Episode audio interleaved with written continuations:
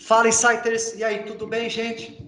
Vamos conversar aqui hoje com o Samuel. O Samuel é um empreendedor de sucesso, é uma operação chamada VCI. A gente vai conhecer todas as vertentes dessa operação, vamos conhecer um pouquinho da história do Samuel, né? esse empreendedor que está fazendo bastante sucesso aí, está trazendo novidades, possibilidades. E, e a gente vai explorar tudo e mais um pouco aí do Samuel.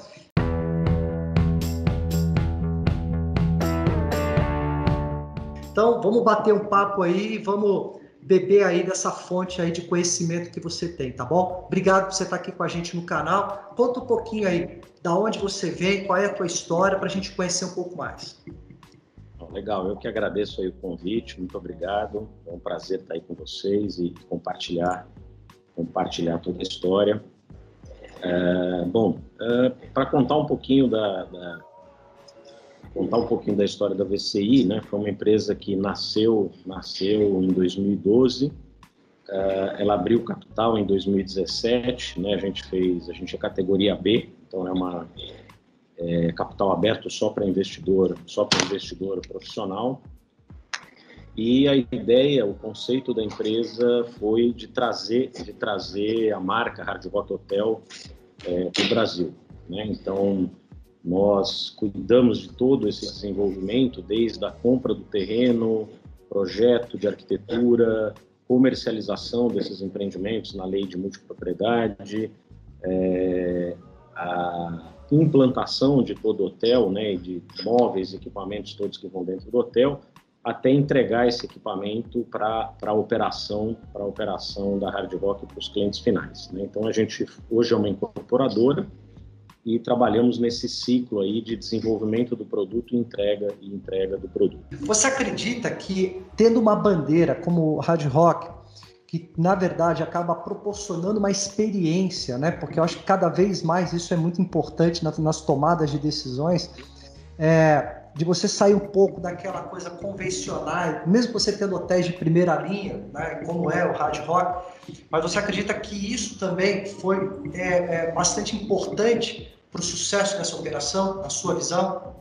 Não, sem dúvida. Isso, isso foi essencial, né, por, por algumas razões. É, quer dizer, primeiro que você, ao invés de você ter um produto, você, você, tem, você transforma esse produto numa experiência, né? Ao invés de você estar tá num local, você está em todos os locais do mundo, quer dizer, um produto internacional que te permite intercâmbio. E essa questão da marca, é, e, e da, do, da, da, experiência que você proporciona para o cliente fez com que a gente invertesse a demanda. Né? Então, o que, que acontece hoje? Ao invés, ao contrário dos meus concorrentes que saem é, sair atrás do cliente uma venda super agressiva, a gente tem hoje uma venda, por exemplo, para te dar uma ideia, mês passado nós vendemos 17 milhões de reais online. Quer dizer, o cliente veio atrás da gente procurar o produto. Esse modelo mais voltado para resort, um modelo mais voltado para férias, enfim, é, tem, você já tem planos também para essa região aqui do Sudeste, a região de São Paulo, a região eventualmente do Rio, enfim, esse eixo aqui ter alguma coisa muito similar ao que tem hoje em Fortaleza? Existe essa, existe alguma visão nesse e por qual razão Fortaleza foi escolhido também é, para que a gente dentro da tua estratégia? É, hoje, hoje nós, nós, nós temos hoje é, Fortaleza e Ilha do Sol no Paraná. Ah. Ilha, do Sol, ilha do Sol é um projeto é um projeto interessante porque ele fica numa ilha dentro de uma represa. Você só tem acesso de barco e de helicóptero. Ele certo. fica perto da região da região de, de, de Londrina. Então, nós estamos hoje em construção Fortaleza, Ilha do Sol e São Paulo, capital. Né? É, o projeto de São Paulo é hotelaria pura. Depois nós temos é, Natal, Recife e Foz do Iguaçu. Né? Vamos ter Campos do Jordão, é, Jericoacoara e é, Angra dos Reis. Né? Então, é, esses são os nove, esses são os nove projetos. A escolha desses locais, eles são locais que têm uma, uma é, um desejo é, das pessoas de irem para esses locais. Então, só para te dar uma ideia, Fortaleza hoje 30% dos frequentadores de Fortaleza, o polo emissor é São Paulo. Né? Então, é, quer dizer, 30% das pessoas que estão na praia aqui no Nordeste acabam vindo, acabam vindo de São Paulo. E aí você tem cidades onde você tem essa questão de, do desejo da pessoa da pessoa estar nessa cidade. Então, é, Angra dos Reis é um negócio legal, Foz do Iguaçu é, é um, é um destino bacana, é, Campos do Jordão, idem. Então, assim, a ideia é ter locais que os americanos chamam de destination, né? Onde você, o próprio local já, se, já seja um, um, evento e o cara tem prazer de estar de estar ali e, e, frequentar aquele negócio. Você tem que criar esse desejo no, no cliente isso, isso também faz parte, quer dizer, a escolha do local também faz parte da estratégia da, da, da companhia. De quem que é essa guitarra aí? Conta pra gente, quem que é? Aqui, aqui a gente, a gente tem, é, isso na verdade é, um, é, uma, é uma característica da marca, né? Eles chamam de memorabilhas, que são isso é fantástico, né, cara? É fantástico. Instrumentos, é, a gente tem aqui depois é que agora para eu virar a câmera aqui vai, vai ficar vai ficar Não, ruim para ver. Mas aqui, para você ter você ter uma ideia, essa, essa aqui, é, uma, essa aqui é, um, é um violão dos Titãs, com todos os integrantes dos, dos Titãs assinaram. Legal. Essa daqui, essa daqui do lado é do Scott Stapp, que é o vocalista da banda Creed. E essa outra aqui do lado é do Steve Vai, que é um dos maiores, um dos maiores guitarristas aí. E aí a gente tem aqui mais de, quer dizer, a hard rock tem 88 mil instrumentos originais é, no acervo deles. Né? A gente aqui tem 200 aqui. Só por curiosidade, para a gente contar para a turma que está aqui, é, quantos anos que o Hard Rock foi criado e, e, e, qual foi a ideia principal quando criou o seu Hard Rock? Qual foi o insight ali para criar o Hard Rock? Até uma historinha rapidinha para as pessoas conhecerem. É, o Hard Rock ele foi criado em 1971, né? É, foram dois americanos que, fugindo da guerra do Vietnã, foram para Londres e montaram lá um café, um café em Londres. Uh, esses caras acabaram, eles gostavam muito de música, né? E esse café ele ficava do lado de um estúdio de música e por isso que eles chamaram de Hard Rock Café. E eles deram, e eles deram uma, uma, uma sorte, vamos dizer assim, né? Porque o que que aconteceu? Esses músicos que tocavam no estúdio frequentavam lá o café e um dia o Eric Clapton, que gostava de uma mesa lá nesse café de Londres, que deu coisa uma chata, né? Que coisa falou chata. assim, olha, eu vou pregar uma guitarra aqui na ah, parede. Aí é, covardia, aí é covardia, né? É, para ninguém sentar nessa mesa, ninguém sentar nessa mesa, essa mesa é minha. No dia seguinte, o cara do Def Leppard botou uma outra guitarra lá. E aí, o que, ah. que aconteceu? É, o efeito foi o contrário, né? Em vez de ninguém sentar na mesa dele, tinha fila de duas mil pessoas para entrar no restaurante para ver a guitarra dele. Que e, aí, e aí eles venderam putz, milhões daquela camiseta clássica escrita Hard Rock. É. E aí os caras falaram, pô, a gente tem um negócio, vamos, vamos expandir. Eles expandiram muito fortemente é, na década de 80 e 90. E aí aconteceu um negócio interessante a tribo Seminole da Flórida compra a marca em 2007. E essa tribo Seminole comprou a marca para converter os cassinos da tribo em hard rock cassino. É, só essa conversão, para você ter uma ideia, foi mais de um bi de, de, de faturamento que gerou para o cassino só pela troca da marca. E aí, hoje, a Hard Rock pertence, a Hard Rock Internacional pertence à tribo Seminole, ela é, ela é tocada por executivos profissionais, mas os acionistas hoje são, são essa tribo indígena americana. Que legal, que legal. Bom, é uma história, assim, absurdamente fantástica, né? Da gente poder entender. Cara, como é que você consegue no dia a dia dar, ter uma válvula de escape aí para todo para equilibrar mesmo aí o teu dia a dia, né, com uma vida pessoal, com uma vida profissional. Pô, o que, que você tem feito aí para poder dar uma desestressada no dia a dia? O que, que é, você gosta de fazer? Agora, assim, na, na, na, pandemia tá, tá um pouco complicado, né? Porque a gente está em lockdown aí em várias cidades, sem poder sair. Mas é, fora, fora né? Quer dizer, anteriormente à pandemia, assim, eu eu jogo tênis pela manhã, de manhã bem cedo, então normalmente faço três vezes por semana. Uh, gosto bastante de viajar, final, final de semana, assim, é, viajar, ficar com a família, tal, tal, tal. E aí é, faço um, à noite, duas vezes por semana, uma, um alongamento mais para mais para dar uma relaxada assim também na, na, musculação essa coisa toda. Agora nessa nessa hora da pandemia aqui nós estamos né tá meio tá meio confuso as coisas porque tá tudo tá tudo fechado então não tem muito não tem muito o que fazer. Não dá para viajar não dá para jogar tênis não dá para fazer nada. Eu aqui meio e esse momento impactou muito o teu negócio? Como é que foi como é, como é que vocês como é que vocês estão passando aí né? A gente está aqui fazendo essa entrevista, um março, né, abril, né, abril de 2021. Como, como é que vocês estão passando por, essa, por esse momento da pandemia? Olha, a gente, a gente deu uma sorte, a gente deu uma sorte muito grande. Tá?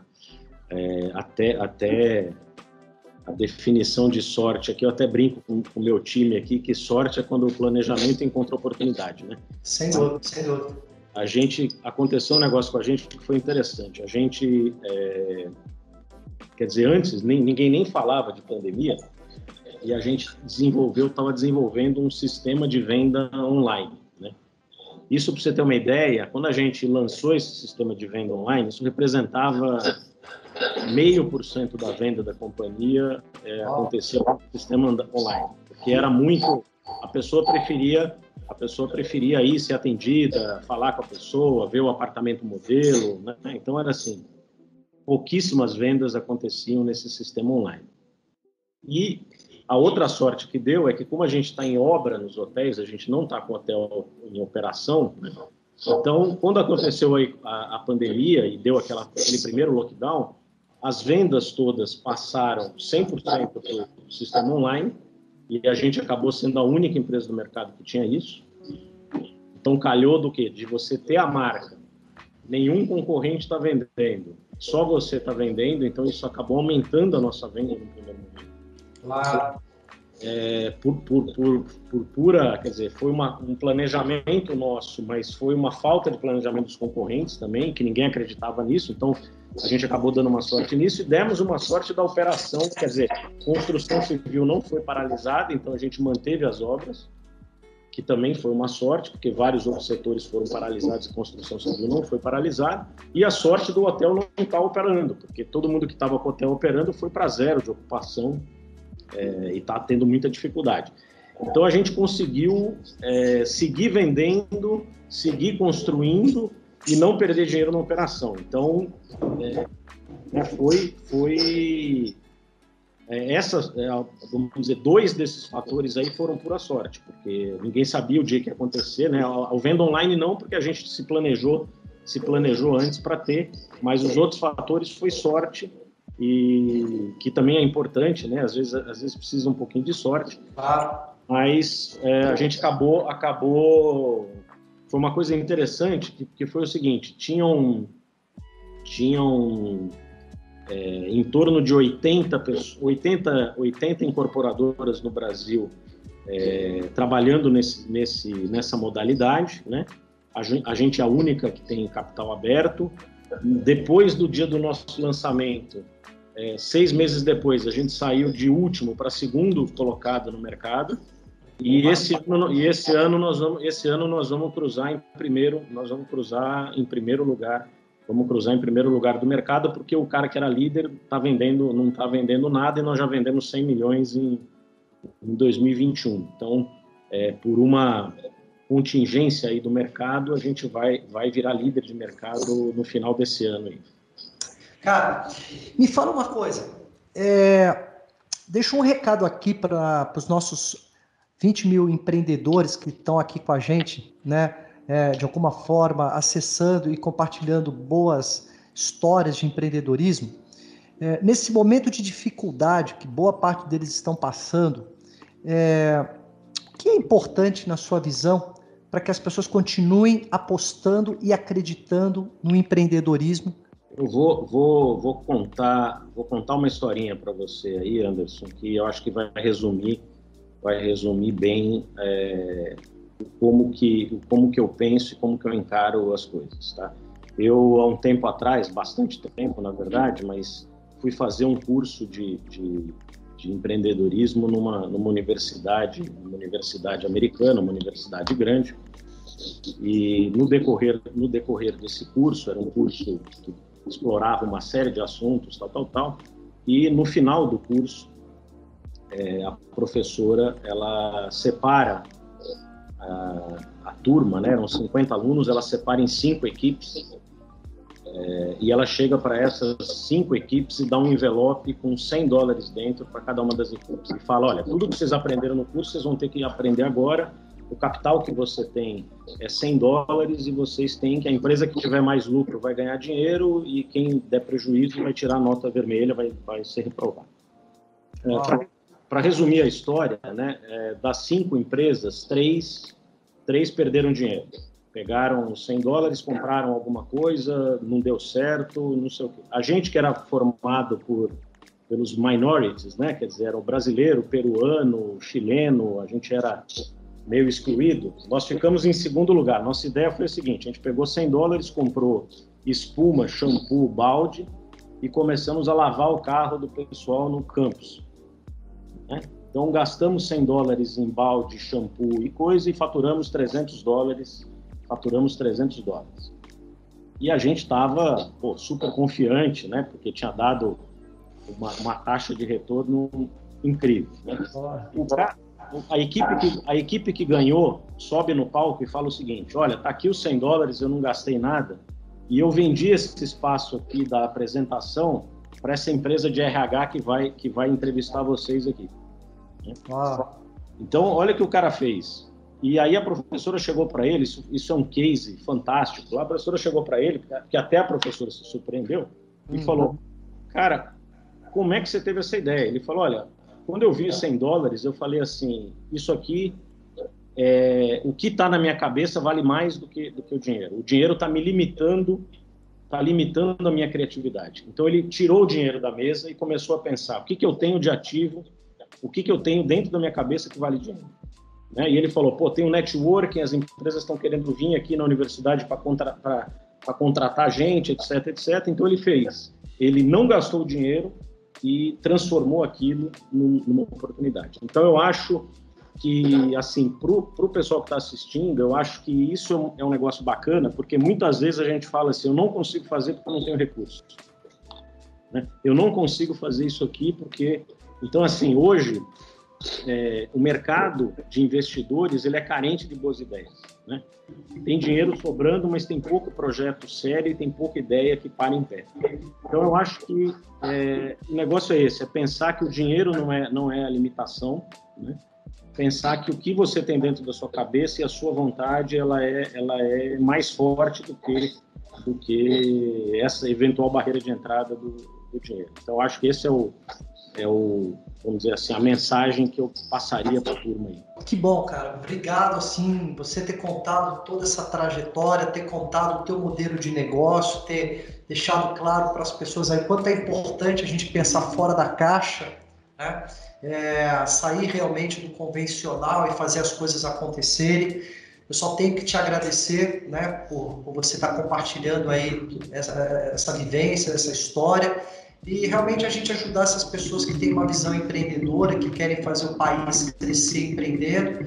Eu acho que é por aí que a gente vai contribuindo, que a gente vai ajudando e que, cara, só coisas boas aí para vocês aconteçam. Quer dizer, já deu certo, né? Já deu certo e cada vez mais, é, quando você vem com, quando você tem um propósito firme de, de, de uma situação que vai fazer com que as pessoas desejem estar com vocês, eu acho que esse é o grande ponto é, o desejo, né, desejo da marca, desejo da experiência. Acho que é isso aí que a gente vai fazer dar muito certo. Então, obrigado por você estar aqui com a gente no canal da Insight. Eu que agradeço a atenção e até a próxima. Estou à disposição de vocês aí. Muito obrigado. Um abraço. Valeu. Sucesso aí para vocês. Só coisas boas.